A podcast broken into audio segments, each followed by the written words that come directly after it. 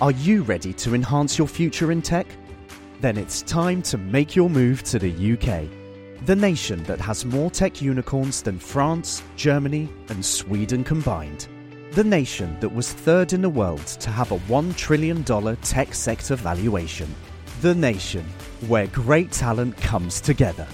Visit gov.uk forward slash great talent to see how you can work, live, and move to the UK. If you thought the only way to get a more defined jawline with natural looking results was through surgery, think again. Juvederm Volux XC is a non surgical injectable gel filler that improves moderate to severe loss of jawline definition and can help you achieve natural looking results with little downtime. Even better, this improved definition lasts up to one year with optimal treatment. No maintenance required. Improve jawline definition for a smooth, sculpted look with Juvederm Volux XC. For important safety information and to find a licensed specialist, visit juvederm.com. That's J U V E D E R M.com. Not for people with severe allergic reactions, allergies to lidocaine, or the proteins used in Juvederm. Common side effects include injection site redness, swelling, pain, tenderness, firmness, lumps, bumps, bruising, discoloration, or itching. There's a risk of unintentional injection into a blood vessel, which can cause vision abnormalities, blindness, stroke, temporary scabs, or scarring. Talk to a licensed specialist to find out if it's right for you. Hey, I'm Ryan Reynolds. Recently, I asked Mint Mobile's legal team if big wireless companies are allowed to raise prices due to inflation. They said yes. And then when I asked if raising prices technically violates those onerous two year contracts, they said, What the f are you talking about, you insane Hollywood ass? So to recap, we're cutting the price of Mint Unlimited from $30 a month to just $15 a month. Give it a try at mintmobile.com slash switch. $45 up front for three months plus taxes and fees. Promoting for new customers for limited time. Unlimited more than 40 gigabytes per month. Slows. Full terms at mintmobile.com. در اپیزود اول داستان را از حوادث بعد از قتل نادر شروع کردیم و از اوضاع و احوال نابسامان ایران گفتیم. دیدیم که بازمونده های نادر چشم سالم برای همدیگه نذاشتن. همش می‌زدن همدیگه رو کور می‌کردن. بعد رفتیم سراغ خاندان زند و از کوچ اجباری اونها به منطقه کلات خراسان و بازگشتشون به ملایر بعد از قتل نادر گفتیم. دیدیم که کریم خان با شکست دادن حاکم همدان وارد دنیای سیاست شد و به همراه علی مردان خان اصفهان رو گرفت. در اصفهان یه اطلاف سه نفره برای رهایی ایران از هرج و مرج بعد از قتل نادر تشکیل شد. این اطلاف سه نفره یکی از بازمانده های خاندان صفوی شخصی به نام شاه اسماعیل را کرد پادشاه تزئینی و کریم خانم شد سردار سپاه ایران و رفت که شهرهای دیگر را تصرف کنه. اعتلاف سه نفره خیلی زود با خیانت علی مردان خان شکسته شد و کریم خان هم به تلافی این خیانت به اصفهان حمله کرد و علی مردان خان رو شکست داد. بعد محمد حسن خان قاجار به داستان اضافه شد. زمانی که کریم خان در حال محاصره کرمانشاه بود، یه گروه رو گذاشت تو کرمانشاه و خودش رفت به جنگ محمد حسن خان قاجار که با تکنیک گازنبوری قاجارها کریم خان شکست خورد و برگشت به تهران. این وسط شاه تزئینی هم افتاد دست قاجارها و محمد حسن خان قاجار به نام شاه سکه زد و برای خودش در شمال ایران در استراباد حکومت تشکیل داد. از این ور کریم خان بالاخره موفق شد کرمانشاه رو فتح کنه و برای چندمین بار علی مردان خان رو شکست داد. ولی چه فایده؟ چون آزاد خان افغان وارد داستان شد و با سپاه تازه نفسش کریم خان رو بد جور شکست داد و کرمانشاه و اصفهان و شهرهای دیگر رو از کریم خان گرفت. در آخر هم دیدیم که کریم خان که برگشته بود به نقطه شروع تسلیم پیشنهاد برادرش اسکندر شد و قرار شد اسکندر در نقش پیک بره خودشو برسونه به آزادخان افغان و اونو بکشتش. نقشه اجرا شد ولی اسکندر اشتباهی یکی دیگر رو کشت. این بود خلاصه قسمت اول از داستان زندگی وکیل و رایا کریم خان زد. بریم سراغ قسمت دوم.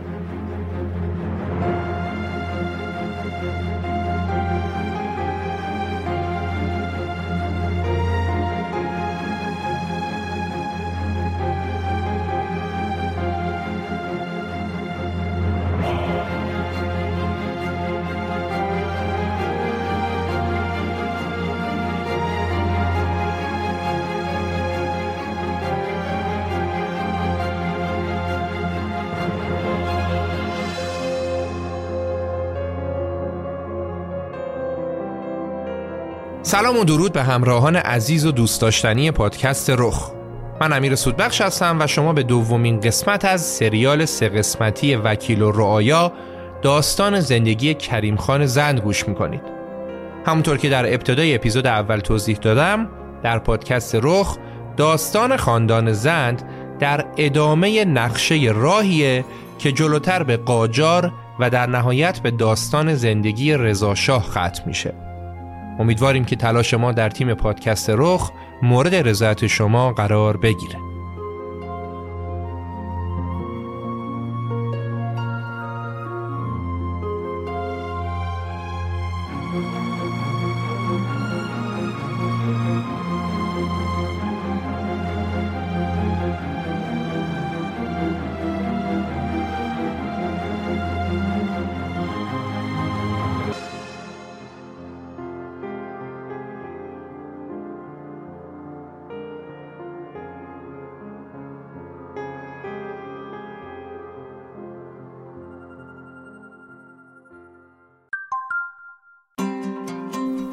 حامی اختصاصی این قسمت گروه فناوری هلو به عنوان یک برند قدیمی و شناخته شده است.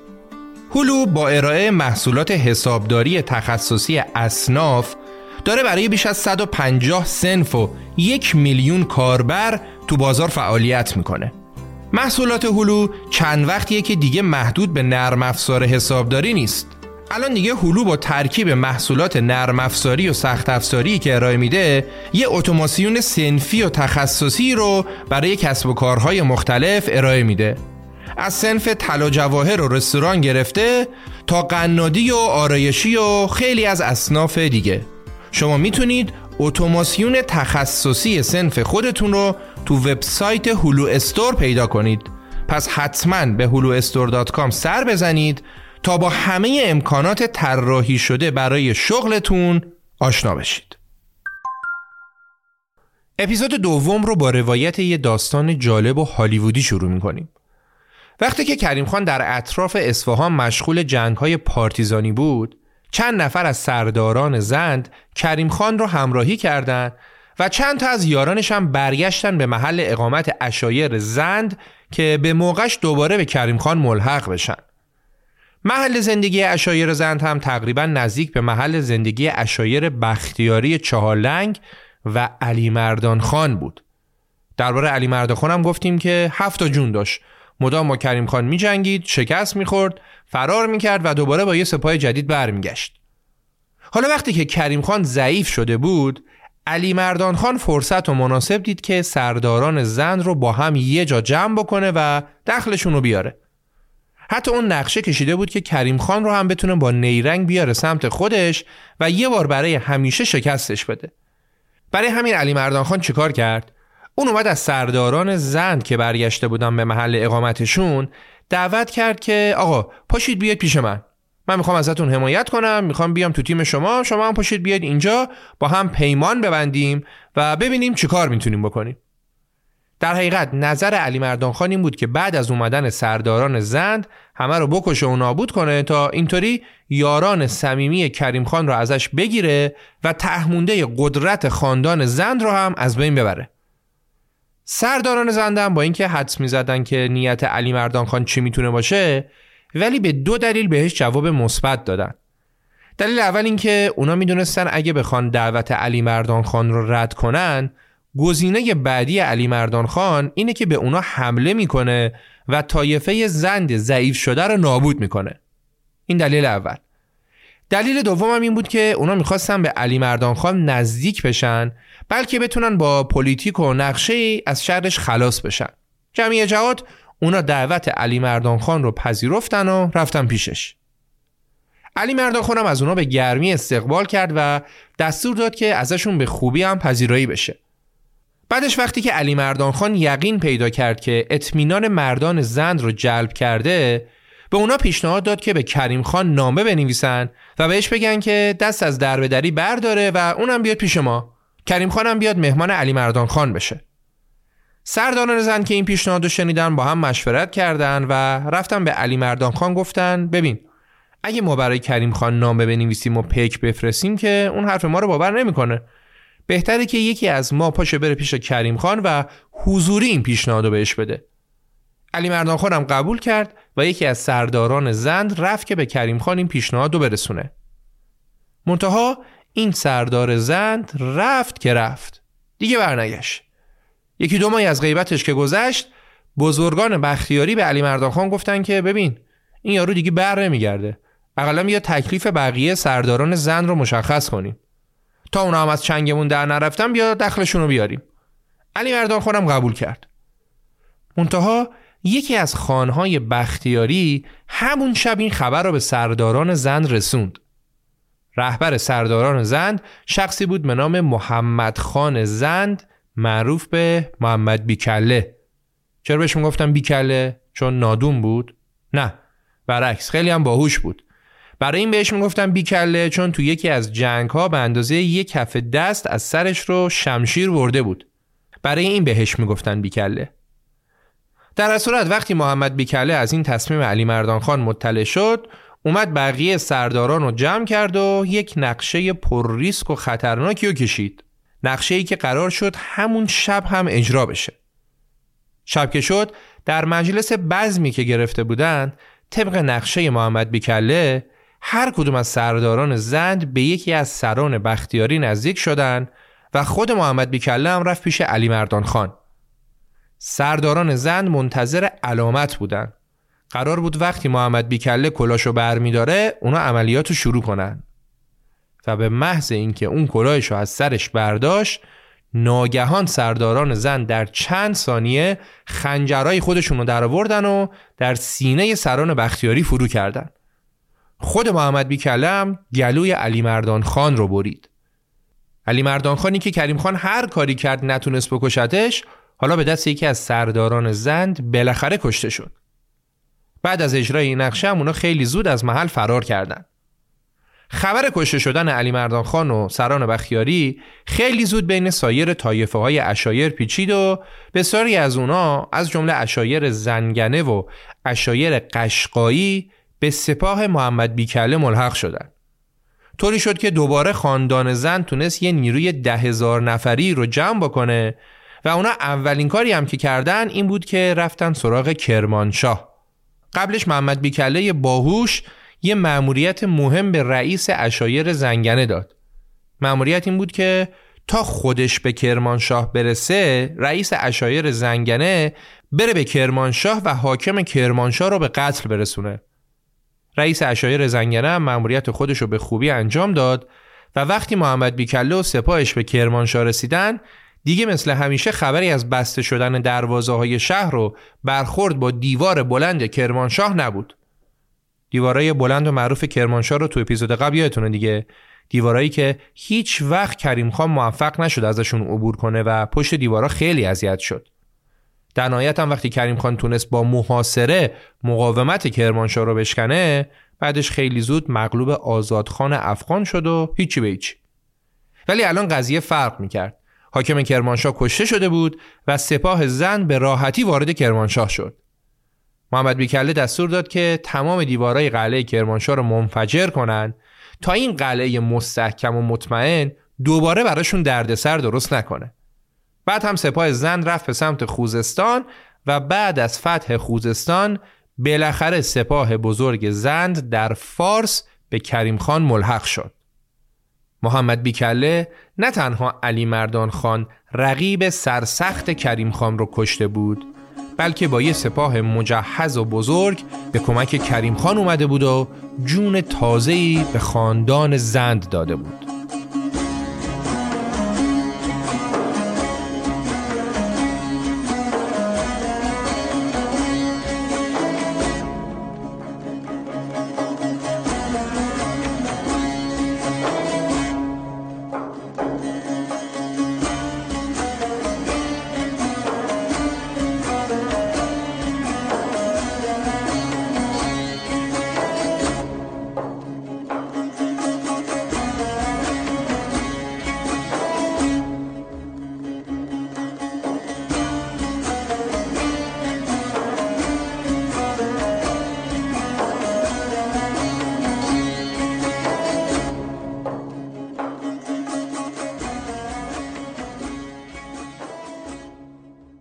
تو اپیزود قبل پادکست کاریزما که یه پادکست اقتصادیه رو معرفی کردم. ولی بعضیا پرسیدن که لزوم گوش کردن به پادکستی با این موضوع چیه؟ ببینید این روزا تصمیمات مالی ما اینکه همون سرمایه اندکمون رو چیکار کنیم چی بخریم چی نخریم و اصلا چطور سرمایه‌مون رو افزایش بدیم شده یکی از مهمترین دقدقه ها و نوسانات اقتصادی هم کار رو حساستر هم کرده. اگه سرمایه کمی که داریم هم بهش دست نزنیم خب تورم نابودش می‌کنه. پس برای اینکه بدونیم بهتره چه اقدامی بکنیم نیاز به دانش و اطلاعات تو این زمینه داریم که پادکست کاریزما این دانش و اطلاعات رو به ما میده. پادکست کاریزما به ما کمک می‌کنه که بتونیم نسبت به نوسانات اقتصادی واکنش به موقع و درست داشته باشیم و احساسی عمل نکنیم. اگه علاقه من بودید پادکست کاریزما رو گوش کنید لینکش تو توضیحات هست. این از این. حالا بریم سراغ ادامه داستان. خب از چهار نفری که در اپیزود قبل گفتیم در اون برهه تاریخ ایران تأثیر گذار بودن یکیشون که علی مردان خان باشه از صحنه کنار رفت و کشته شد. نفر دوم آزادخان افغان که الان تو اصفهان داره حکومت می‌کنه و البته آذربایجان هم همچنان در دستشه. نفر سومم محمد حسن خان قاجار که از استراباد تا رشت تو دستشه و اون حوالی داره حکومت می‌کنه و شاه تزئینی هم دست اونه. نفر چهارم هم که خب خود کریم خانه که وضعیتشو گفتیم. کریم خان دوباره جون گرفته و آماده انتقام از آزادخان افغانه. آزادخان برای اینکه تکلیف خودشو با کریم خان یه سره کنه از اصفهان اومد بیرون و به سمت سپاه کریم خان لشکر کشید و در حوالی یکی از روستاهای کازرون روستایی به نام خشت رسید به سپاه کریم خان.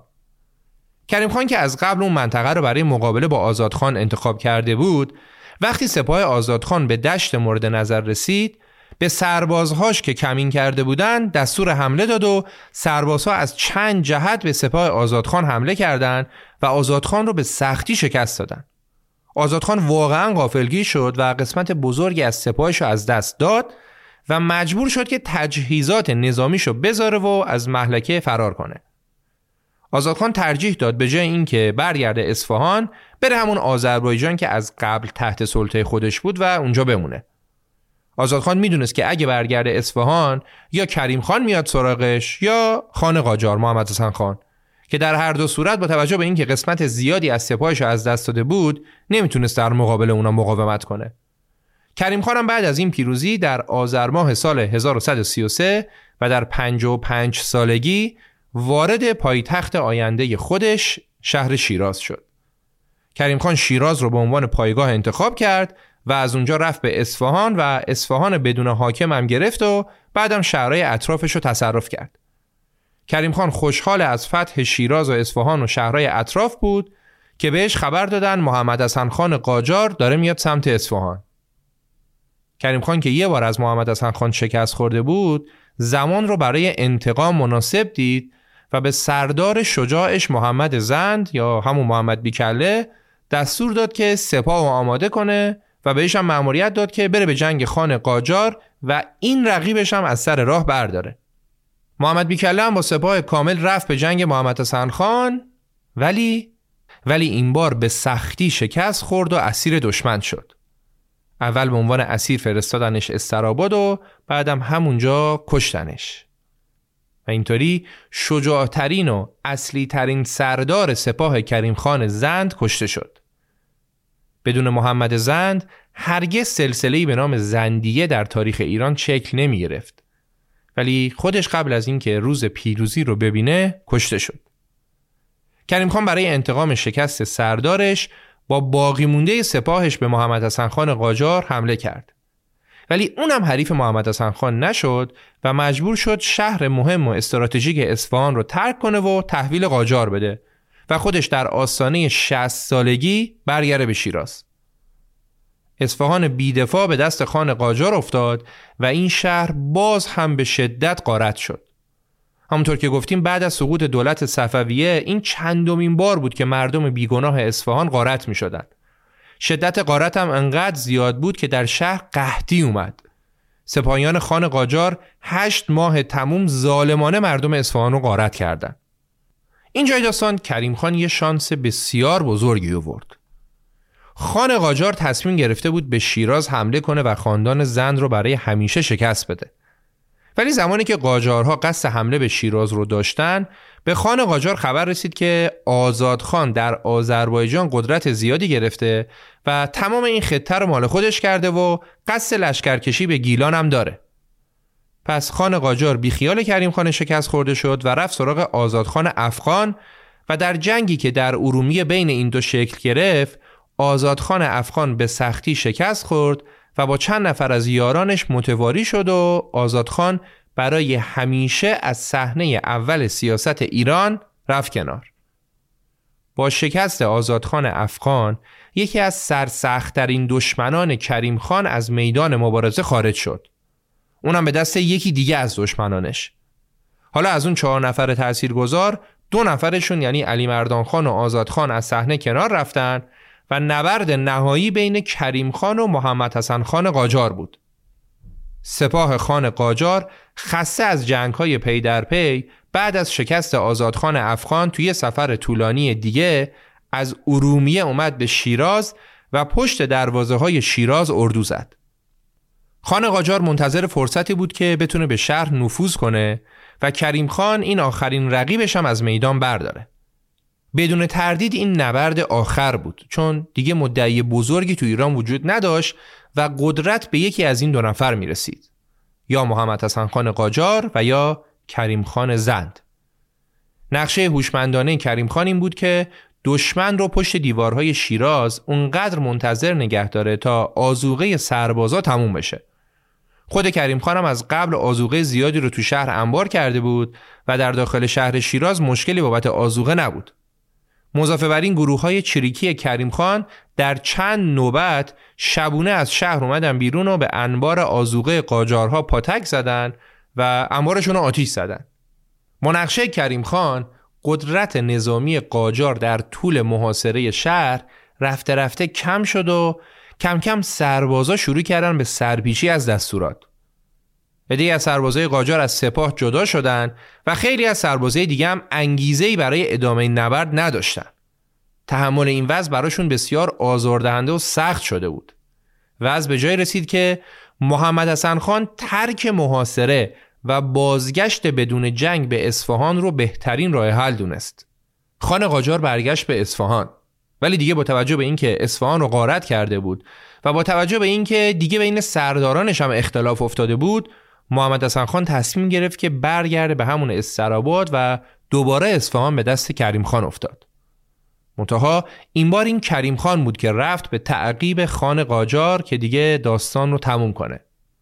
کریم خان با سپاهی دوازده هزار نفره تا تهران رفت و از اونجا قسمتی از سپاهش رو به فرماندهی یکی از سردارانش در تعقیب خان قاجار آزم شهر اشرف یا همون به شهر امروزی کرد. و بالاخره سپاه زند تونست با کمک یه طایفه ای از خود قاجارها که مخالف محمد حسن خان قاجار بودن در جنگ پیروز بشن. سرنوشت محمد حسن خان قاجار اینطور بود که از درون طایفه قاجار علیه شورش کنن و سپاه زند به کمک همین افراد محمد حسن خان قاجار رو شکست داد. یکی از نوکران محمد حسن خان که بهش خیانت کرده بود و به سپاه زند ملحق شده بود از فرصت بعد از شکست استفاده کرد و سر محمد حسن خان قاجار رو برید و تحویل سردار زند داد و سردار زند هم سر خان قاجار رو به تهران برای کریم خان فرستاد. کریم خان با دیدن سر دشمن که با وضع فجی بریده شده بود خیلی ناراحت شد و دستور داد که اونو با گلاب غسل بدن و با بدن مقتول با احترام ببرنش به استراباد و اونجا دفنش کنن. بفرمود تا آن سر مهرتاب ز کافور شستند و مشک و گلاب. به چینی حریرش کفن ساختند به خاکندرونش وطن ساختند.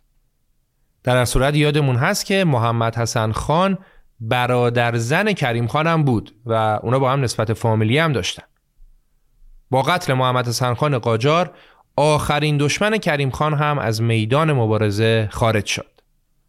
از بین چهار نفری که ما داستانشون رو دنبال کردیم علی مردان خان و محمد حسن خان قاجار که کشته شدن آزادخان افغان هم دیگه قدرتی نداشت. آزادخان پناه برده بود به تفلیس گرجستان که اون زمان جزو خاک ایران حساب می‌شد و وقتی کریم خان قدرت رو به دست گرفت یه نامه فرستاد به آزاد خان و گفت که پاشو بیا کنار دست خودم که حواسم بهت باشه داری چی کار می‌کنی؟ آزاد خانم که شنیده بود کریم خان با دشمنانش با مروت رفتار می‌کنه رفت شیراز و تا آخر عمرش هم در شیراز موند. کریم خان یه مقرری براش تعیین کرد چند تا نیرو هم بهش داد و دیگه صدایی از آزاد خان در نیامد. آزاد خان سالهای سال در شیراز موند و بعد از مرگش هم طبق وصیتش اونو در شهر زادگاهش کابل دفن کردن. خب پس با این حساب از اون چهار نفری که ادعای سلطنت داشتند فقط موند کریم خان زند. و این چنین بود که دوران پادشاهی کریم خان بر ایران شروع شد. هرچند که کریم خان خودشو هیچ وقت پادشاه ندونست.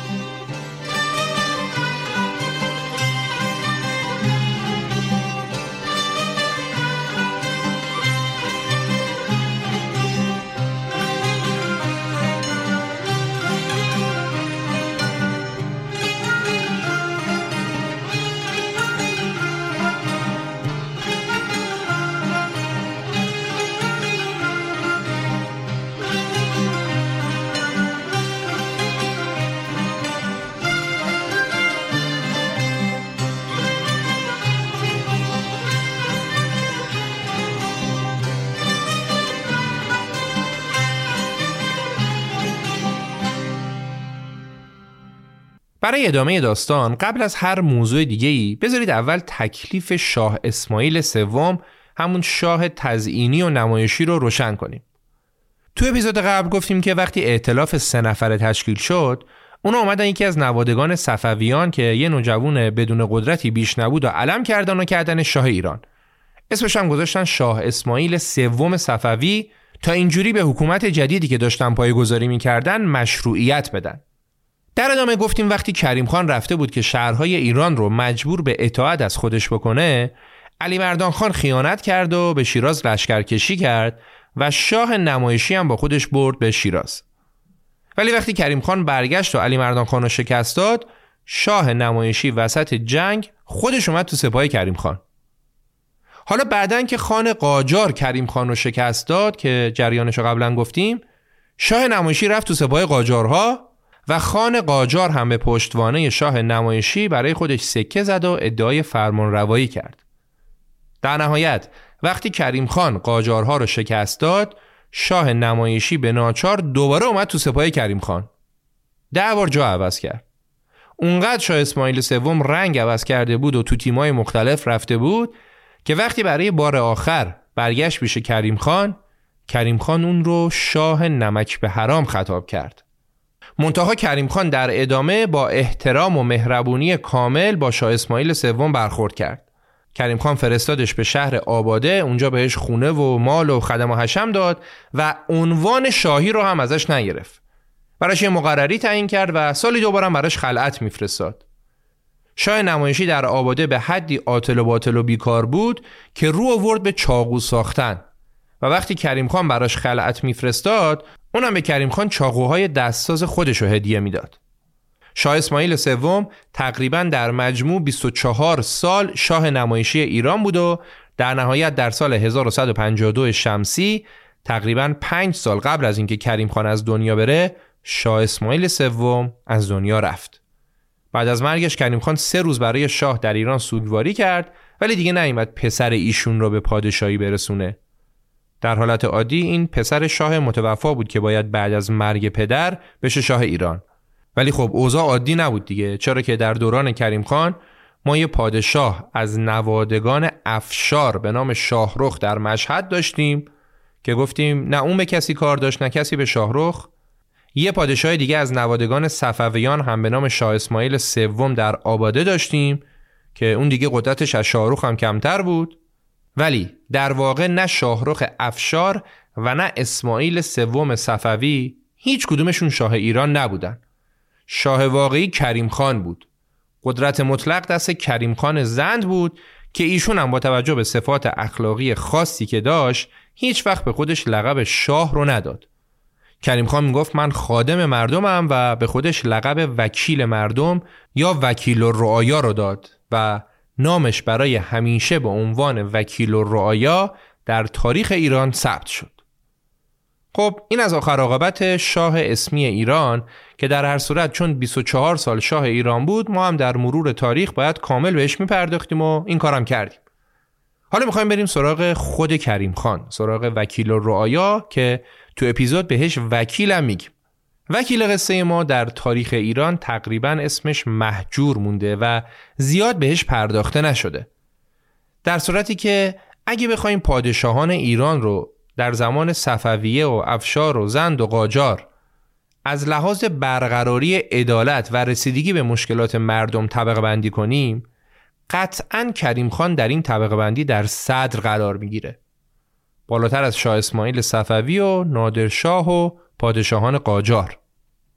هدف ما اینه که در ادامه این اپیزود به شخصیت کریم خان بپردازیم به اوضاع مردم در زمان حکمرانی وکیل بپردازیم و توضیح بدیم که کریم خان چه خدماتی به مردم کرد. منتها از اونجا که مثل همیشه به هیچ عنوان نمی‌خوایم از کسی بت بسازیم اتفاقا اول میریم سراغ قسمت بد دوران حکومت وکیل و در ابتدا به بدترین کارهایی که کرد می‌پردازیم بعد میریم سراغ دستاوردهاش. پس الان میریم سراغ لکه ننگ دوران حکومت کریم خان و قتل عامی که به دستور مستقیم اون صورت گرفت. قتل عام افغان ها خیلی دقیق و روشن مشخص نیست که علت این کار کریم خان چی بوده. ولی اگه بخوایم برای دستور قتل عام افغان ها دنبال دلیل بگردیم به سه تا مورد می‌رسیم. دلیل اول اینه که با توجه به جنگ قدرت بعد از قتل نادر در زمانی که ایران دچار هرج و مرج شده بود افغان ها هم مثل اقوام ایرانی دیگه در این شورش و هرج و مرج نقش داشتن. با این تفاوت که نقششون خب خیلی پررنگتر بود. و حالا که کریم خان به قدرت رسیده بود می‌خواست از دست اونا راحت بشه تا دوباره نتونن شورش جدیدی و راه بندازن. دلیل دوم این بود که وقتی خان قاجار تونست آزادخان افغان رو شکست بده که داستانشو گفتیم سرداران افغان به راحتی اومدن تو سپاه خان قاجار و حتی در جنگ بین قاجار و زند هم افغانها در روبروی سپاه زند بودن. حالا دیگه جنگ بین آزادخان افغان و کریم خان که دیگه جای خود داره. خب اینا باعث کینه کریم خان از افغانها شد. دلیل سوم اینه که تعداد سرداران و نظامی های افغان زیاد بود و اونا هر لحظه برای کریم خان خطر بزرگی محسوب می شدن. چون اگه شورش می‌کردن ایستادن جلوشون کار راحتی نبود. البته که این دلایل به هیچ عنوان کار کریم خان رو توجیه نمی‌کنه. ولی در هر صورت با توجه به این موضوعات کریم خان زند با نقشه قبلی در نوروز سال 1138 شمسی دستور قتل عام افغانها رو صادر کرد. کریم خان اول اومد افغانها رو در سه منطقه جمع کرد. در سمنان و مازندران و تهران که خود کریم خان هم در تهران پذیرای جامعه بزرگتر افغان بود و تو هر کدوم از این سه منطقه هم به سرداران افغان گفته شده بود که برای عید نوروز قرار به شما خلعت و هدیه داده بشه و اونا رو دعوت کرده بودن به مهمانی. مهمانی که پایانش قتل و خون بود. کریم خان و برادرش که حاکم مازندران بود با همکاری سرداران زند در یه روز مشخص سر تمام سرداران افغان رو از دم تیغ گذروندن. در نوروز 1138 همه افغانهای ساکن در حوزه قدرت کریم خان کشته شدند. فقط در تهران چهار هزار نفر کشته شدند. مامورای کریم خان بعد از کشتن افغانها مال و اموال اونا رو هم ضبط کردند. بنا به نوشته کتاب مجملات تواریخ و همچنین کتاب تاریخ گیتی گشا که اینا جزء منابع هم بودن روز عید در تمام ایران نه هزار سر افغانی شمرده شد. اونقدر مردمان افغان کشته شدن که دیگه تو ایران به سختی می‌شد افغانها رو تو شهرها و روستاها دید. و بعد از این حادثه افغانها برای همیشه از صحنه سیاسی ایران خارج شدند. دقت کنید که داریم راجع به کریم خانی صحبت می‌کنیم که اصلا معروف بود به اینکه دشمنای خودش رو میبخشه و با اونا با مهربانی و عطوفت رفتار می‌کنه. ولی در سه مورد مثل اینکه روی خشن و به دور از انصاف کریم خان به روی مهربون و خطاپوشش غلبه کرده مورد اول و اصلی ترینش هم همین کشتار افغان ها بود دو تا مورد دیگه که البته هیچ کدوم به شدت قتل عام افغان ها نبودن یکیشون کشتار اشایر لیراوی در سال 1143 شمسی بود. این اشایر در حومه بهبهان زندگی می‌کردند و با سرداران کریم خان در افتاده بودند.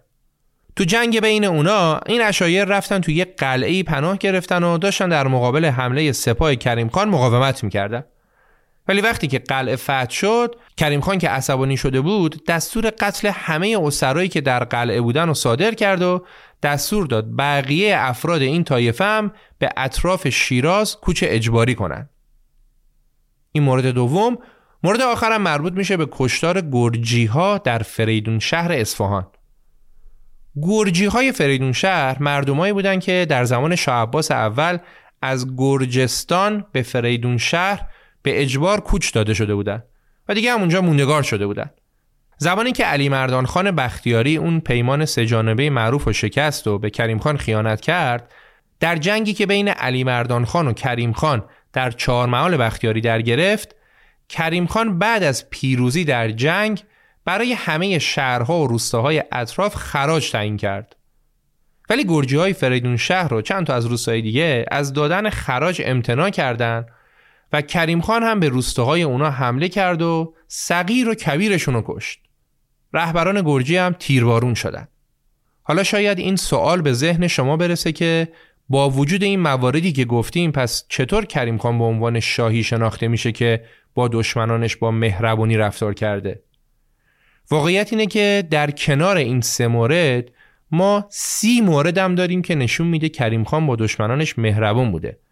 موارد مثبت انقدی زیاد بوده که این موارد منفی رو در خودش حل کرده. و اما از اشتباهات کریم خان آخرین موردی که می‌خوایم بهش اشاره کنیم کور کردن یکی از نزدیکترین سرداران سپاهش شخصی به نام شیخ علی خان زند. عملی که سایه تاریکی بر شخصیت کریم خان انداخته. بعد از کشته شدن محمد بیکله این آقای شیخ علی خان اگه نگیم بزرگترین یکی از بزرگترین سرداران زن بود که کمک زیادی به کریم خان برای به قدرت رسیدن کرده بود. داستان حادثه ای که منجر به کور شدن شیخ علی خان شد این بود که شیخ علی خان با توجه به احترام زیادی که پیش کریم خان داشت کمی مغرور شده بود. اون حتی فرمانهایی رو برای دریافت مالیات امضا کرده بود که کریم خان راضی به صدور اون دستورات نبود. گویا تو یکی از مجالس وقتی اختلافات این دو نفر کمی بالا گرفت و با هم بگو مگو هم کردن کریم خان که زور و بازوی زیادی هم داشت اومد با عصبانیت شیخ علی خان رو کوبید به زمین و با دستای خودش یکی از چشمان شیخ علی خان رو از حدقه در آورد بیرون و بعد دستور داد اون یکی چشمشم کور کردن. بعضی منابع هم نوشتن که تو اون مجلس کریم خان مست بوده که این کارو کرده. احتمالا هم درست باشه. چون که اولا خیلی زود کریم خان از کرده خودش پشیمون شد و دیگه هیچ وقت این کار رو تکرار نکرد. بعدش هم سه روز بعد کریم خان از شیخ علی خان دلجویی کرد و اونو مورد محبت خودش قرار داد. ولی خب دیگه چه فایده؟ چشم بابا رو از حدقه در آورده بود بعدش ازش عذرخواهی می‌کرد. خب این چیزایی که گفتیم تقریبا تمام برگه های سیاه حکومت کریم خان بود. بدترین تصمیماتی که وکیل گرفت و بدترین اتفاقاتی که در دوران کریم خان افتاد. حالا می‌خوایم بریم سراغ کارهای مثبت و موندگاری که کریم خان در دوران حکومتش انجام داد. بریم ببینیم کریم خان چه کرد که در نهایت نامش به نیکی در ایران ماندگار شد. کریم خان بعد از پیروزی بر خان قاجار مراسم جلوس خودش رو در دیوانخانه قدیم تهران انجام داد و بعد از نصب بازوبند و سایر جواهرات نادری که قبلا در تصرف خان قاجار بود کریم خان بار عام داد بار عام چیه؟ بار عام مراسمیه که در اون به گروهی از مردم اجازه دیدار با شاه و دربار داده میشه. برای بار یافتن به محضر پادشاه باید طرف از قبل درخواستش رو می‌داد که به این کار بارخواهی گفته می‌شد و به شخصی که درخواستش پذیرفته می‌شد هم می‌گفتن باریاب. خب دیگه جنگ تموم شده بود کریم خان قدرت گرفته بود و اون در تهران بار عام داده بود. موقعیت تهران و همچنین موفقیتی که کریم خان در تهران به دست آورده بود اونو مجاب کرده بود که شهر تهران رو برای پایتختی انتخاب کنه و دربارش هم منتقل کنه به تهران. ولی بعد از یه مدت کریم خان به خاطر آب و هوای گرم تهران و خب آب و هوای خوب شیراز از این تصمیمش صرف نظر کرد و در سال 1141 شمسی مراجعت کرد به شیراز و تا آخر دوران سلطنتش هم در شیراز پایتخت زندیه موند. طبیعیه دیگه کی حاضر میشه شیراز و با اون آب و هوا و با اون عشق و صفا ول کنه بره تهران. کریم خان تو همون مدت کوتاهی که در تهران بود دستور ساخت یه سری بناهایی رو در ارگ سلطنتی صادر کرد. کاخ گلستان معروف تهران بخشی از این ارگ سلطنتی بود و امارت هایی که الان در کاخ گلستان باقی مونده و الان ما می‌تونیم ببینیمشون اکثرشون برمیگرده به زمان زندیه و امارت هایی که به دستور کریم خان زند در ارگ سلطنتی ساخته شده. دیوانخانه بزرگ و امارت سلطنتی و حتی تخت مرمر معروف کاخ گلستان هم به دستور کریم خان زند ساخته شدن. کریم خان یه محلی را هم برای اهل حرمش و برای استراحتش در کاخ گلستان احداث کرد که امروزه ما اونجا رو به نام خلوت کریم خانی می‌شناسیم. ولی خب در هر صورت کریم خان در تهران نموند و برگشت به شیراز. کریم خان دقیقا در روز 31 تیر ماه سال 1144 شمسی برگشت به پایتخت خود شیراز و در چهارده سال بقیه حکومتش دیگه هیچ وقت پاشو از شیراز بیرون نذاشت. پس ما هم همراه کریم خان میریم به پایتخت فرهنگ و هنر ایران شهر دوست داشتنی شیراز. به قول خاجوی کرمانی هر نسیمی که ز شیراز نخیزد باد است خنک باد که از جانب شیراز آید شیراز شیراز میگن نازه واسه آفتاب جنگش. البار گرن می‌زنه به هم تیرشه تنگش بل بل بل بل بل تو کوچا تو پس کوچا غزل می‌خونه. شعرهای تر حافظ میریزه از سر شیراز شیراز شیراز شیراز شیراز شیراز میگن ناز شیراز شیراز شیراز میگن ناز بل بل تو کوچا ای غزل می‌خونه. شعرهای حافظ میریزه از چنگش. شیراز عطر گل یاس منسترن بهار نهارن هی سر می‌کشه از تو خونوی باز و بلنگش.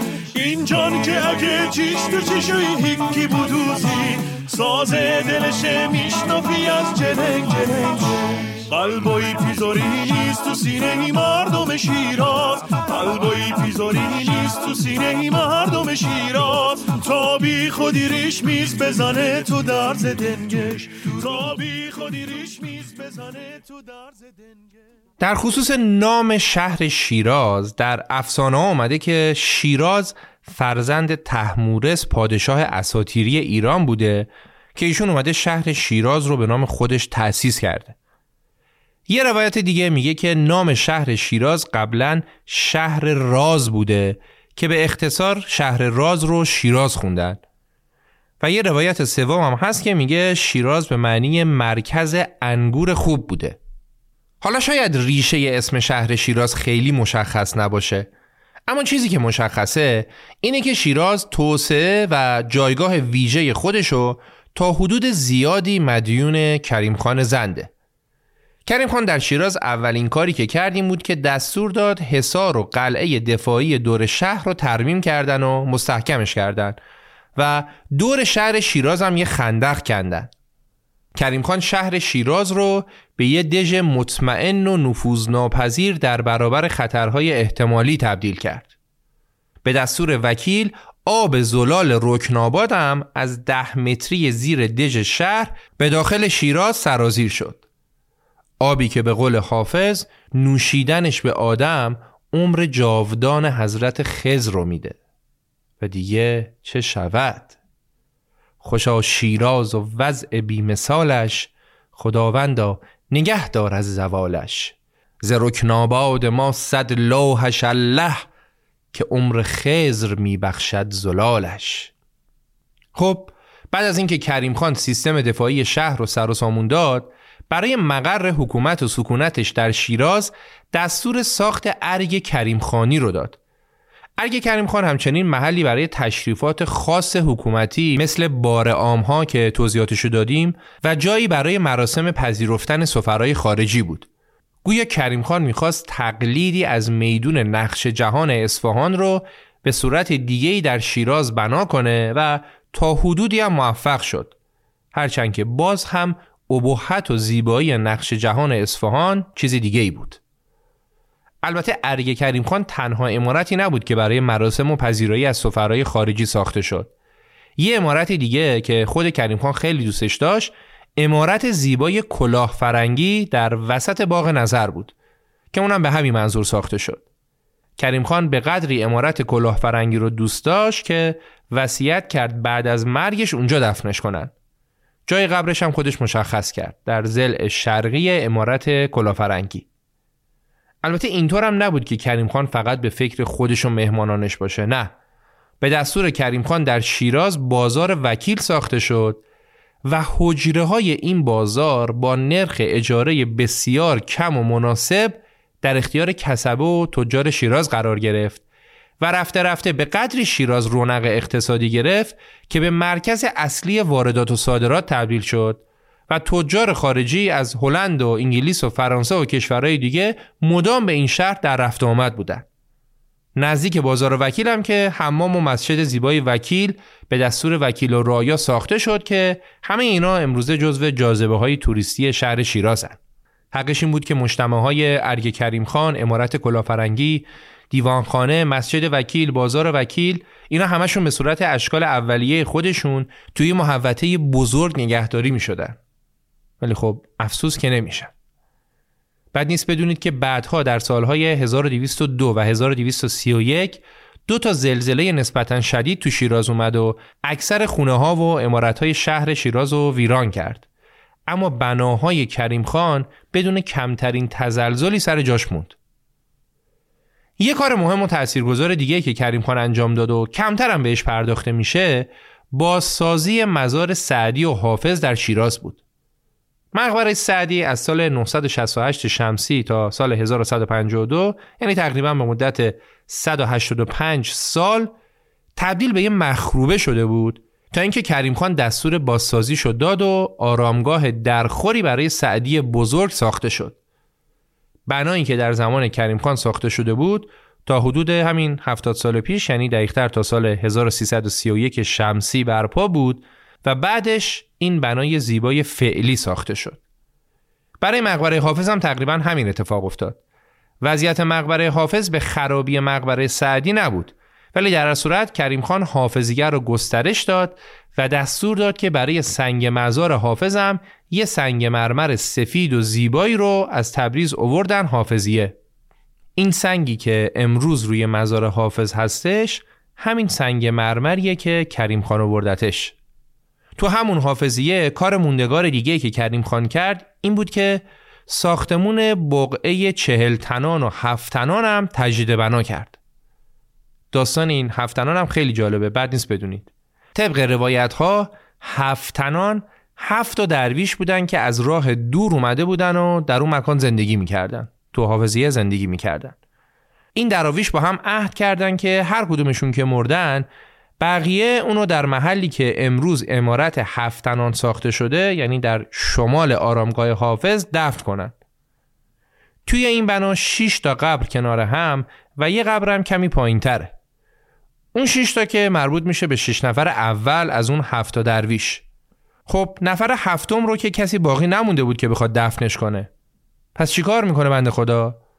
آخرین نفر قبل از مرگش میره به بازاریا میگه که من دارم جایی زندگی می‌کنم که اونجا یه نفر مرده و اگه میشه فردا صبح بیاید کمک من تا با هم دفنش کنیم. فردا صبح که مردم بازار به خونش میرن می‌بینن اون کسی که مرده همون کسیه که دیروز برای کمک اومده بود و انگار از مرگ خودش اطلاع داشته.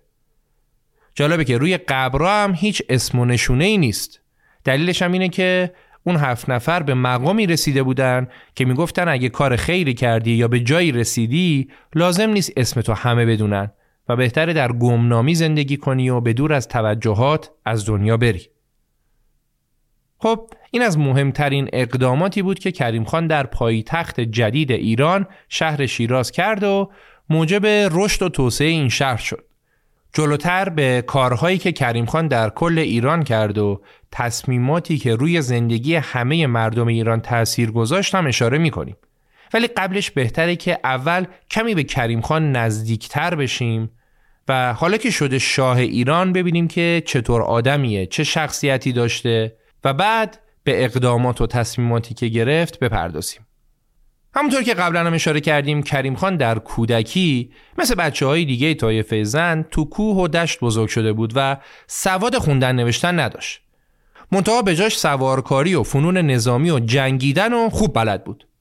درسته که کریم خان سواد نداشت ولی به گفته خودش و اطرافیانش آدمایی بودن که می اومدن براش کتاب میخوندن و داستانهای کهن رو براش روایت می‌کردن.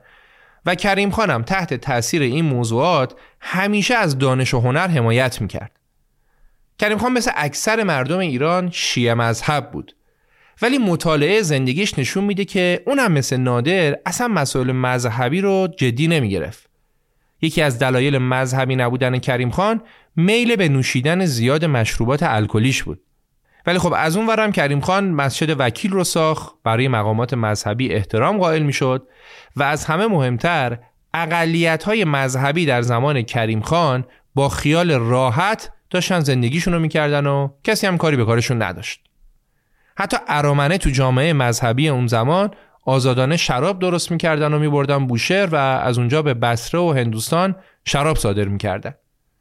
تعداد زیادی از یهودی هم که قبل از دوران کریم خان به واسطه سختگیری های مذهبی که می‌شد از شیراز و از ایران رفته بودند در زمان کریم خان با توجه به رفتار محبت آمیزی که وکیل با اقلیت های دینی داشت دوباره برگشتن به شیراز و شیراز شد بزرگترین مرکز یهودی نشین ایران. درباره مذهب کریم خان و اعتقادات مذهبیش گفتیم بذارید درباره ارتباط وکیل با روحانیون هم بگیم. کریم خان در عین حال که به روحانیون احترامی که باید رو میذاشت ولی در دوران حکمرانی وکیل قدرت روحانیون به شدت محدود شد. در جامعه که کریم خان بر اون حکومت می‌کرد روحانیون یکی از کانونهای مهم قدرت به شمار می‌رفتن که قدرت خودشون را طی قرنها و به خصوص از دوره صفویه که حکومتی با گرایش دینی و مذهبی بود به دست آورده بودند. ولی کریم خان که به حکومت متمرکز مطلقه فکر می‌کرد به هیچ وجه مایل به تقسیم سهمی از قدرتش در بین طبقه روحانیون نبود و معتقد بود یکی از عوامل سقوط دولت قدرتمند صفوی دخالت این قشر در مسائل کشوری بوده. کریم خان در همون ابتدای کارش تصمیم گرفت عنوان ملاباشی که بالاترین منصب روحانیت در دولت بود رو حذف کنه بعدش هم بلافاصله حقوق و مواجبی رو که به طلاب و برخی اهل علم از سمت دولت واگذار می‌شد و به کلی قطع کرد. وکیل پرداخت حقوق رو فقط محدود به عده‌ای خاص از روحانیون کرد که تعدادشون انگشت شمار بود و برای مناسب دینی مورد نیاز دولت کار می‌کردن. کریم خان معتقد بود بقیه علما باید مثل همه مردم از دسترنج خودشون نون بخورن کریم خان می‌گفت بودجه خاص طلاب علوم دینی باید صرف دفاع از مرزهای کشور و عمران و آبادی بشه. ادعاش می بود که می‌گفت من تو کشور قیمت ها رو ثابت نگه داشتم و اگه کسی اهل کار باشه و بخواد کار کنه می‌تونه از پس هزینه های زندگیش بر بیاد و نیازی هم به حمایت دولت نداره. بنابراین وقتی از کریم خان خواستن که مواجب ماهانه طلاب علوم دینی رو بپردازه کریم خان جواب داد که ما وکیل دولت ایرانیم. از خود اموالی نداریم که به ملاها و طلبه علوم بدهیم. معکولات و ملبوسات و مایحتاج کلیه خلایق را فرموده این به قیمت بسیار ارزان خرید و فروش نمایند. هر طالب علمی که دو تومان داشته باشد در یک سال با هفت نفر ایال به خوبی معیشت می‌تواند نمود. و به این ترتیب کریم خان از پرداخت مقرری به طلاب علوم دینی سر باز زد. خصوصیت بارز دیگه کریم خان که همه تاریخ نویسا هم بهش اشاره کردن ساده زیستی کریم خانه. کریم خان لباسای ارزون قیمت و ساده می پوشید تختش یه نمد تا شده بود و ظرف غذاش هم یه ظرف مسی بود. و این سبک زندگیش بود. ادا اطفارش نبود نمایش نبود. هرچند که در ارگ کریم خان و بناهایی که به دستورش ساخته شد حسابی پول خرج می‌کرد ولی در کل سبک زندگیش ساده و بیالایش بود. جدای از این موارد دربار وکیل هم یکی از ساده ترین دربارهای تمام تاریخ ایران بود. یه چیز جالبم بگم من تو دو تا منبع خوندم که نوشته بود کریم خان ماهی یه بار همون می‌رفت و لباساشو از سر تا پا عوض می‌کرد و تو 29 روز دیگه نه تغییر لباس می‌داد و نه همون می‌رفت. دیگه استاد زیادی بی آلایش بود. البته باید ببینیم که اون زمان مردمان دیگه چند وقت یه بار همون می‌رفتن و مسلما مترو میار بهداشت عموم با الان خیلی متفاوت بوده. چون اصلا یه روایتی هم هست که میگه وقتی کریم خان توی محاوره روزمره به یکی از عوام گفت که ماهی یه بار همون میره طرف برگشت بهش گفت که آقا مگه شما مرغابی هستید که انقدر زود زود میرید همون؟ کریم خان بهش گفت خب تو چند وقت یه بار میری همون؟ اون بابا هم بهش جواب داد من دو بار کلا میرم. یه بار موقعی که به دنیا آمدم رفتم و بار دوم من موقعی که می‌خوام تو گور بخوابم. که خب اینا داستان ها و روایت هستن و خیلی مستند نیستن. صفت دیگه بارز کریم خان تواضع و بخشندگیش بود. قبلا هم گفتیم که کریم خان هیچ وقت رو خودش عنوان شاه رو نذاشت و گفت من وکیل مردم یا وکیل و رایا هستم. به گفته اطرافیانش اگه کسی کریم خان رو شاه خطاب می‌کرد کریم خان بلا فاصله حرفش رو اصلاح می‌کرد و می‌گفت شاه تو آباده است و من فقط پیشکار اونم. که البته که پاره می‌کرد. ولی خب کریم خان هیچ وقت لباس شاهان رو نپوشید و هرگز تاج مرصع و زرین روی سرش نذاشت. و در دوران 28 ساله حکومتش هیچ مورخی به مراسم تاجگذاری کریم خان اشاره نکرده. درباره بخشندگی کریم خان هم قبلا اشاره کردیم که اون یه رویه‌ای رو در پیش گرفته بود که تو هر جنگی وقتی قنائمی به دست می آورد برعکس نادر قنائم رو بین سپاهش پخش می‌کرد و همه رو برای خودش و دولتش بر نمی داشت. در دورانی هم که جنگ نبود وقتی پول و اجناس از ولایات به خزانه می رسید با صدور دستور کریم خان به فوریت اون پول در کشور تقسیم می شد و به یه زخمی زده می شد و هیچ وقت چیزی به عنوان خزانه شاهی وجود نداشت که توش پر از مال و اموال باشه. یه حکایت جالبی هم درباره بخشندگی کریم خان است که شنیدنش خالی از لطف نیست. حکایت اینه که وقتی داشتن بنای مسجد وکیل رو می ساختن یه روز کریم خان روی قطع سنگی نشسته بود و در حالی که قلیون می‌کشید داشت عملیات ساختمانی رو هم تماشا می‌کرد. تو حین تماشا ناگهان چشش به کارگری افتاد که سرش رو رو به آسمون کرده و داره زیر لب یه چیز رو زمزمه می‌کنه. کریم خان فورا کارگره رو صدا زد و علت سر بلند کردن و زمزمه کردن کارگره رو ازش پرسید. کارگره که اتفاقا اسم اونم کریم بود به کریم خان گفت که من داشتم با خدا صحبت می‌کردم و بهش می‌گفتم که خدایا تو کریمی و این کریم خان هم که غرق در ناز و نعمته و یه قلیون گرانبها و جواهر نشان در دستش داره هم کریمه و منم کریمم. هر سه تا کریمیم. منتها شما دوتا کجا؟ من کجا؟ تو که خب هیچی. خدایی؟ اونم که شاهه. ولی من در فقر و تنگ دستی دارم کار می‌کنم و از صبحم دلم یه قلیون می‌خواد و بهشم دسترسی ندارم. برای همین از تفاوت حال سه کریم داشتم با خدای خودم صحبت می‌کردم. همین که کریم خان حرف کارگر رو شنید قلیون گرون قیمت خودش رو بهش بخشید و بهش هم سفارش کرد که قلیون گرون قیمته اگه خواستی بفروشیش حواست باشه سرت کلا نذارن بخشندگی و بخشش کریم خان همونطور که قبلا هم اشاره کردیم شامل حال دشمنانش هم می‌شد و در اکثر موارد کریم خان با کسایی که اسیر می شدن و یا با دشمنانی که تسلیم می شدن با مهربانی رفتار می کرد. در کتاب مجمل تواریخ گلستانه که اتفاقا خود نویسنده کتاب هم مدتی گروگان اردوی کریم خان در شیراز بوده نویسنده تو کتابش درباره رفتار خوب وکیل با گروگانهاش نوشته. یه موضوع دیگه که کریم خان رو از پادشاه های دیگه ایران مخصوصا از نادر متمایز می‌کنه اینه که کریم خان به جای اینکه همش دنبال جنگ و توسعه مرزی ایران باشه بیشتر به فکر آسایش و امنیت مردم بود. و با این سیاست دوستی و محبت مردم رو به خودش جلب کرده بود. بعد از آروم کردن نواحی شمالی و مرکزی به دست کریم خان ناظران خارجی نوشتن که راه های بین شیراز و اصفهان و از اون ور تا مرز روسیه همیشه پر از کاروانهای تجار بوده و این راهها به قدری هم امن بوده و امنیت داشته که خیلی از خارجی ها تو سفرنامه هاشون به این موضوع اشاره کردن. در یکی از معروفترین این سفرنامه ها شخصی به نام کارستن نیبور در کتاب سفرنامه خودش نوشته که تو هیچ کجای دنیا کسی نمی‌تونه با این امنیت سفر کنه.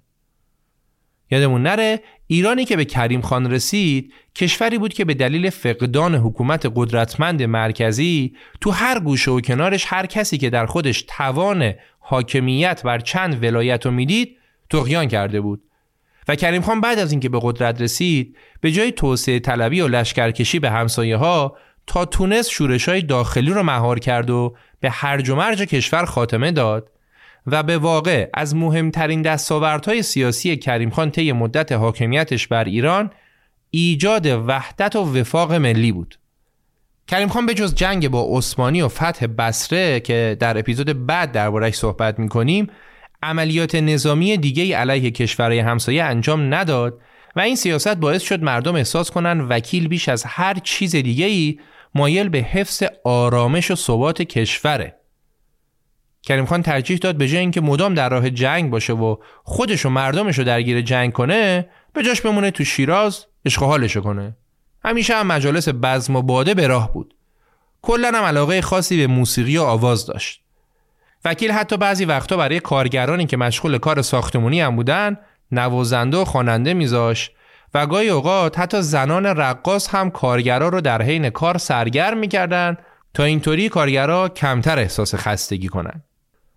یه داستانی هم درباره عشق و عاشقی کریم خان در 75 سالگی نقل میشه که گویا کریم خان عاشق یکی از همین رقاصه ها خانمی به نام شاخ نبات میشه و تو 75 سالگی فیلش یاد هندوستان می‌کنه. ولی خب از شانس بد شاخ نبات مریض میشه و میمیره و آقا کریم ما هم در سالهای آخر عمرش شکست عشقی می‌خوره. خب اندازه کافی درباره کریم خان و خصوصیات اخلاقیش و نحوه حکمرانی صحبت کردیم. حالا بریم سراغ مردم ایران و ببینیم مردم ایران در زمان روی کار اومدن کریم خان و بعدش هم در طول مدت حکمرانی اون سبک زندگیشون چطور بوده. ببینیم وکیل و رعایا آیا وکیل خوبی برای رعایا بود یا نه؟ با هم بریم به ایران قدیم در زمان حکومت کریم خان زند.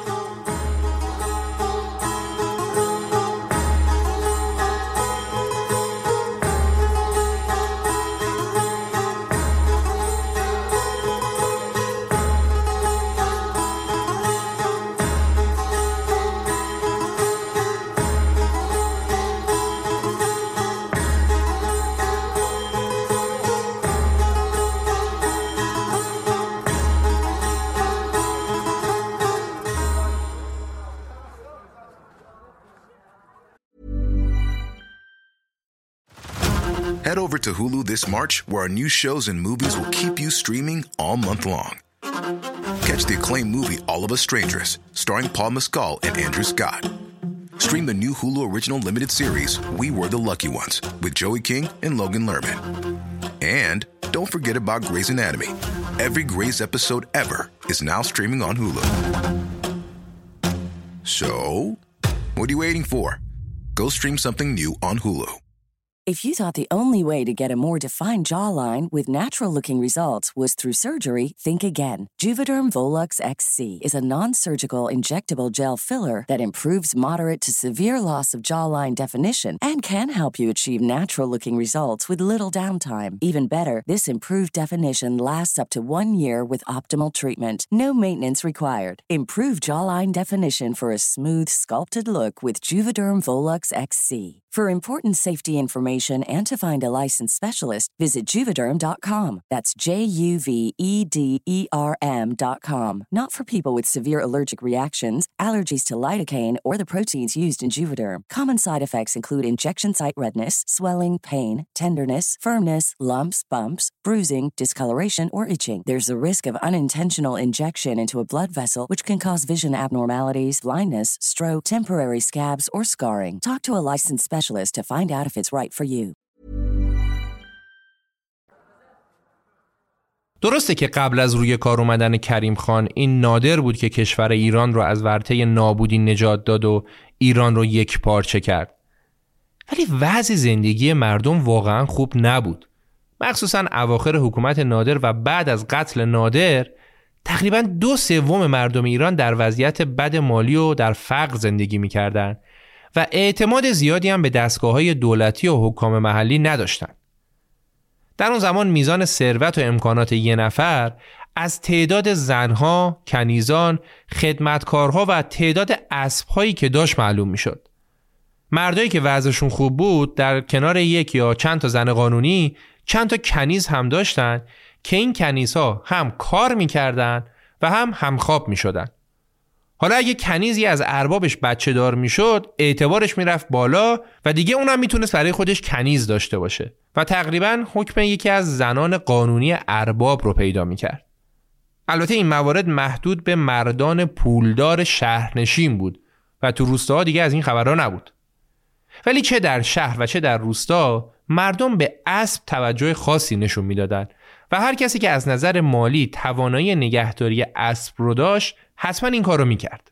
از خصوصیات دیگه مردم ایران در اون زمان میشه به این موضوع اشاره کرد که مردم اعتقاد زیادی به جادوگری و پیشگویی و تلسم های مذهبی و غیر مذهبی داشتن و تقریبا تو هر خونه یکی دو تا تلسم پیدا می‌شد. مردم اون زمان به اعیاد هم خیلی اهمیت می‌دادن. بزرگترین جشن سال که خب جشن نوروز بود ولی اعیاد مذهبی هم مثل عید قربان هم خیلی پر اهمیت بود. یه رسم عجیبی هم که اون زمان وجود داشت این بود که در روز عید قربان شاه یا والی در حالی که بزرگان دربارش اونو همراهیش می‌کردن با تشریفات و خیلی پر سر و صدا می‌رفتن به قربانگاه. وقتی شاه یا والی به قربانگاه می‌رسیدن یه شطور سفید و تزیین کرده ای رو که قبلا به قربانگاه برده بودن و می آوردن جلوی شاه و یه نیزه هم می‌دادن دست شاه. اونم نیزه رو فرو می‌کرد تو سینه شطور رو بعدش هم شطور رو میکشتن. بعد از کشته شدن شطور مردمی که در قربانگاه حضور داشتن به شطور حمله می‌کردن و حیوان رو تیکه تیکه می‌کردن. و هر کسی که موفق می‌شد حتی اگه شده یه تیکه کوچیکی از این شطور رو به دست بیاره آدم خوشبختی حساب می‌شد. حالا شما این صحنه رو تجسم کن. این اشرف مخلوقات چه کارا که نمی‌کنه. خب بجز این اعیادی که گفتیم یه مراسم و یه جشن دیگه هم بود که خیلی با آب و تاب و سر صدای زیاد برگزار می‌شد. برای اینکه بگیم این جشن مهم چی بوده سری می‌زنیم به سفرنامه مشهور آقای ویلیام فرانکلین و توصیفی که ایشون از این جشن داشته ویلیام فرانکلین نوشته که از هفت روز قبل از روز موعود این جشن شروع می شد و از هفت روز قبل بسات سوروسات برپا بود تمام بازار وکیل از اول تا آخرش با قندیل ها و چراغ های رنگارنگی که از سقف تا وسط دالان بازار آویزون بود چراغونی شده بود و با کاغذ های نقره‌ای و قالی و پارچه های قلمکاری شده تزیین شده بود کل بازار تزیین شده بود در بازار شب و روز جشن برپا بود و رقاصه ها و لوتی ها به سرگرم کردن تماشاچی ها مشغول بودند و در آخر این مهمانی بزرگم آتیشبازی مفصلی انجام شد. اینا مشاهدات آقای ویلیام بوده که هفت روز تموم داشته تو این جشن عشق و حال می‌کرده. حالا اصلا جشن چی بود؟ جشن ختن سرون پسر جعفر. جعفرخان زند ششمین فرمانروای زند برای گل پسرش همچین جشن ختن سرونی گرفته بود و البته مردم عادی هم در حد بزاعت خودشون برای پسراشون این جشن رو می گرفتن. این جشن خیلی هم قدیمی نیست احتمالا آقایون دهه 60 به قبل یا تو یکی از این جشن ها شرکت کردن و یا خودشون سوژه جشن بودن. خب برگردیم به مردم ایران در دوره زند. اون زمان هر مرد و پسر نوجوان ایرانی ریش میذاشت و سیاهترین و انبوهترین ریش بهترین ریش بود. زنها ریش های بور رو نمیپسندیدن و هر کسی که ریش کم پشتی داشت هم سعی می‌کرد با مرهم و دو درمون درستش کنه یه مورد جالب دیگه هم بود که خشخاش تقریبا در تمام کشور کاشته می‌شد و مصرف تریاک خیلی زیاد بود دولت مردا و اونایی که وضعشون خوب بودم تریاک رو با یه نوع ادویه خوشتعم و معطر ترکیب می‌کردن تا لذتش بیشتر بشه. تو قهوه خونه هم تریاک رو راحت سرو می‌کردن. یه نوع شربت بسیار قوی هم از تریاک درست می‌کردن. در کنار تریاک تنباکو هم در تمام کشور به عمل میومد و تنباکوی شیراز و برازجون هم که معروف بود. جدای اینا نوشیدنی های الکلی و در رأسشون شراب هم به وفور پیدا می‌شد. بعضیا شراب و علنی و خیلی هم به خاطر اعتقادات مذهبی پنهونی میخوردن. از بحث مسکرات که خارج بشیم یه موضوع جالب دیگه در زمان زند نحوه مالیات گرفتن کریم خان بود. یه نوع مالیات سربازگیری بود. در بعضی نواحی و برخی از روستاها سهمیه مالیاتی که دولت براشون تعیین کرد این بود که بیان به دولت تعداد مشخصی سرباز بدن که به این سربازها می‌گفتن سربازهای مالیاتی که تو سپاه دسته خاص خودشون هم داشتن. یه نوع مالیات دیگه مخصوص ارامنه بود. ارامنه که بیشتر کارشون تولید و صادرات شراب بود باید مالیات کارشون رو به طور مشخص پرداخت می‌کردن. حکومت زند از ارامنه سکه می‌گرفت ولی مثلا مالیات بختیاری ها رو به صورت گاو و گوسفند می‌گرفت چون بختیاری ها گله گاو و گوسفند داشتن و اینطوری حساب کتاب مالیاتیشون راحت تر بود. البته مقدار این مالیات ها نسبت به دوران نادر و صفویه کمتر بود و برای همینم مردم در کل از میزان مالیاتی که ازشون گرفته می‌شد راضی بودن. اون آقای ویلیام فرانکلین هم که تو ختن سرون پسر جعفر شرکت کرده بود در خصوص این موضوع مالیات تو سفرنامهش نوشته که همه فروشندگان و بازرگانان شیراز اعتراف می‌کنن که مالیاتی که در زمان کریم خان پرداخت می‌کنن کمتر از تمام حکومت های پیشینی بودی که اونا دیدن. کریم خان با این مالیات هایی که می‌گرفت تونسته بود اقتصاد کشور رو کاملا سر و سامون بده. کریم خان اومد برای تمام اجناس و کالاها نرخ تعیین کرد و گفت که هیچکس حق نداره بالاتر از عددی که من میگم معامله انجام بده. یه سیستمی هم برای نظارت و کنترل روی نرخ‌های مصوب دولتی گذاشت که هیچکس جرأت نکنه دیناری بر نرخ‌های دولت کریم خان اضافه کنه. کریم خان حساسیت خاصی نسبت به ارزونی و نرخ و قیمت ارزاق و مایحتاج مردم داشت و برای همینم یکی از وظایف اصلی و مهم مامورای دولت نظارت بر میزان نرخها تو بازار بود.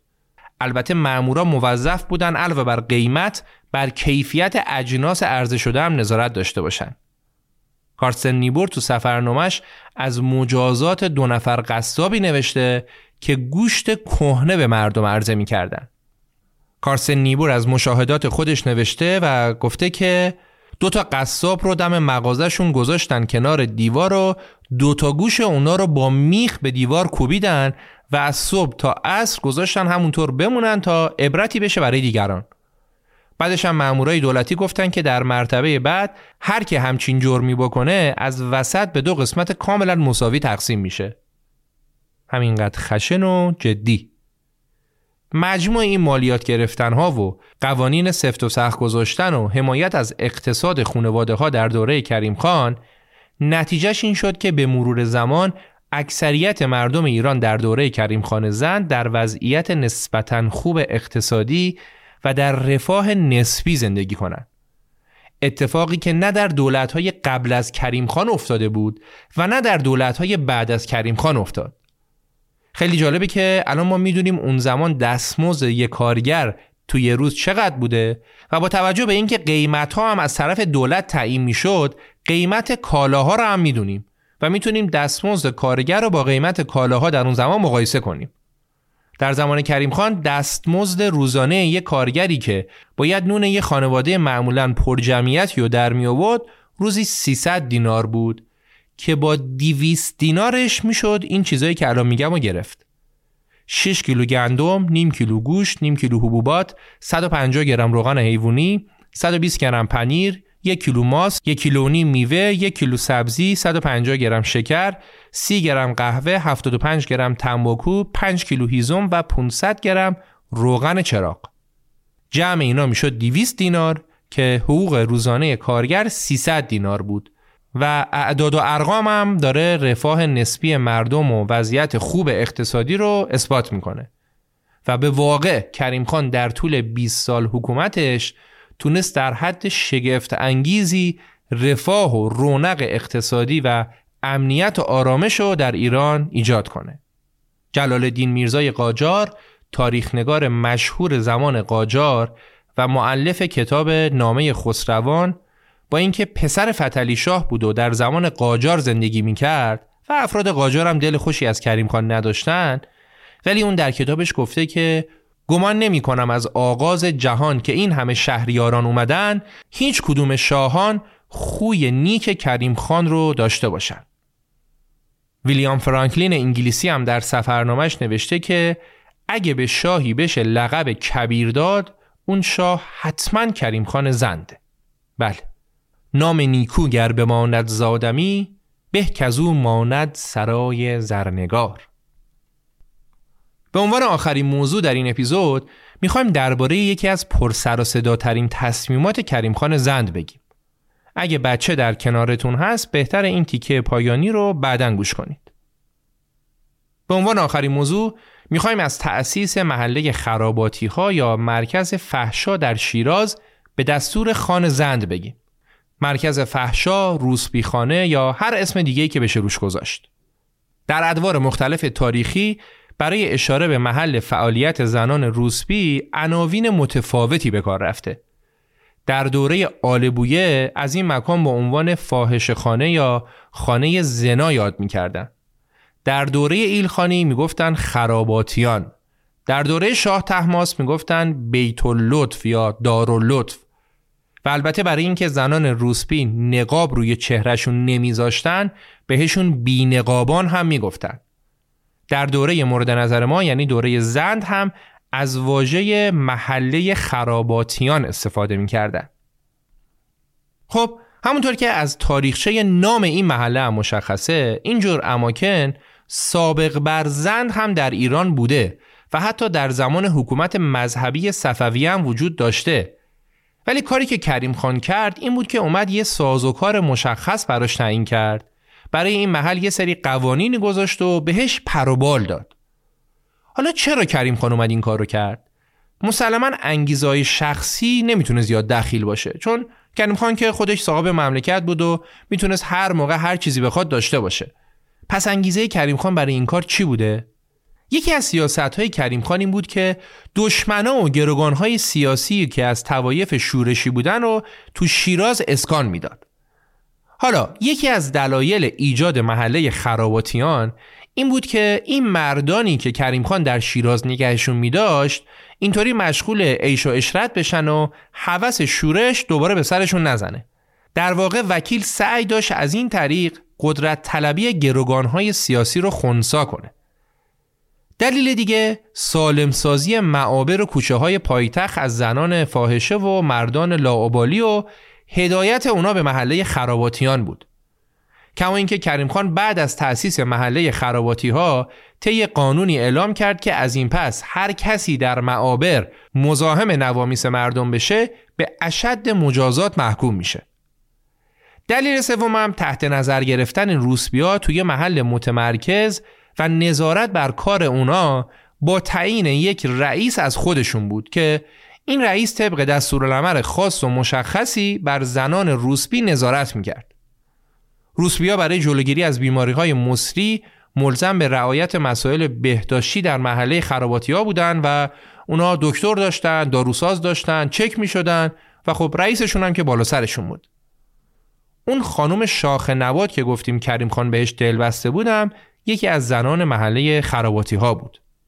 جهانگردی به نام اسکات وارینگ در کتاب سفرنامش راجع به مقرراتی که از سوی حکومت کریم خان بر محله خراباتی ها وضع شده اشاره کرده و نوشته که دختران ساکن رقاصخانه ها و فاحش خانه ها کاملا به دقت طبقه بندی و فهرست نگاری شده بودند و وقتی یکیشون از دنیا می‌رفت یا ازدواج می‌کرد یه نفر دیگه جایگزینش می‌شد.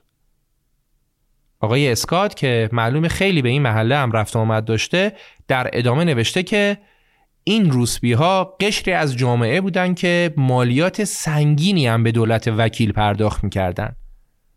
و ایشون درست هم نوشته چون در منابع دیگه هم اومده که اصلا سنگین ترین مالیات رو بین مردم ساکنان این محل پرداخت می‌کردن حالا یه عده از زنان این محل روسپی و یه عدهشون هم رقاص بودن که بر اساس درآمدشون رئیسشون مالیات ها رو جمع می‌کرد و به ماموران مالیاتی کریم خان تحویل می‌داد. خب ما از دلایل تشکیل محل خراباتی ها گفتیم ولی برخی مورخا به یه دلیل دیگه هم اشاره می‌کنن که دونستن اونم خالی از لطف نیست. اونا میگن با توجه به امنیت، آرامش و ثروتی که در زمان کریم خان نصیب مردم شده بود تمایل مردم به رفت و آمد به چنین محله هایی و تمایل به خوشگذرونی بیشتر شده بود. امنیت که بود شکم هم که سیر بود حالا دیگه نیاز بعدی خوشگذرونی بود. در محله خراباتی های شیراز نه تنها جوونا رفت و آمد می‌کردن بلکه بعضی از مردای خانواده ها و خارجی هایی که به شیراز می اومدن و حتی مردایی از شهرهای دیگه که این محله رو تو شهرشون نداشتن می اومدن اونجا و این خودش یه موزل بزرگی برای شهر و محله های اطراف بود. یادمون نره که در هر صورت جامعه اون روز جامعه مذهبی بود و به ظاهر هم که شده فعالیت قانونی و علنی روسبی ها خوشایند به نظر نمی رسید. هرچند که از اون ورم شواهد نشون میده همچین استقبال خیلی خوبی هم از این محل می‌شد. تازه کریم خان فقط به ساخت محلی برای روسبیا اکتفا نکرد. وکیل باور داشت سربازها در جنگ و به خصوص در نبردهای طولانی از خونه و کاشانه دور میمونن و ممکنه از فرط شهوت به زنان سایر مردم در مسیرشون و یا جاهایی که اتراق می‌کنن تعرض کنن. برای همین کریم خان همیشه به همراه اردوهای خودش گروهی از روسپیان رو هم به خودش می آورد. شما تجسم کن سپاه کریم خان با اون دبدبه و کبکبه که ته سپاه روسبی ها دارن با رقص و آواز هل کنان سربازها رو همراهی می‌کنن.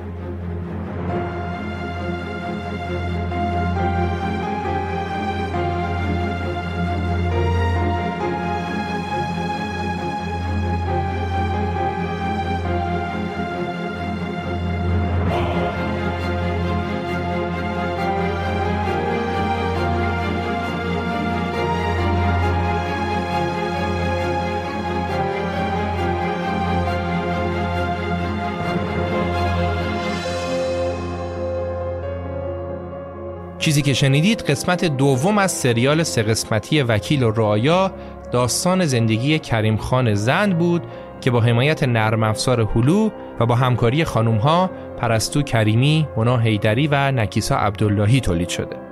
قسمت آخر این اپیزود به فاصله یک هفته منتشر میشه. مرسی که ما رو همراهی می‌کنید. دمتون گرم و سرتون سلامت. امیر سودبخش مهر ماه 1402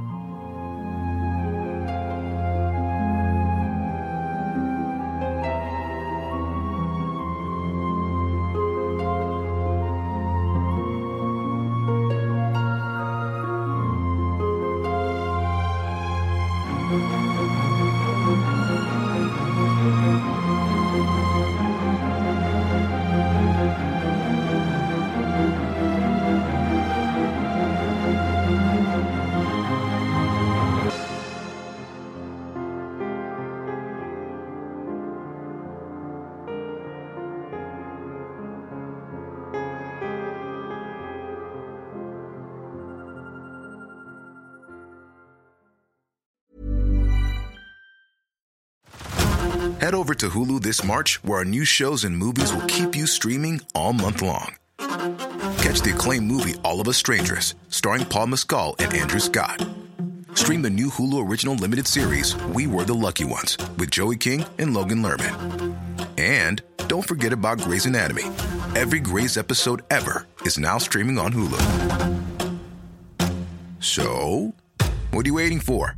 Go stream something new on Hulu.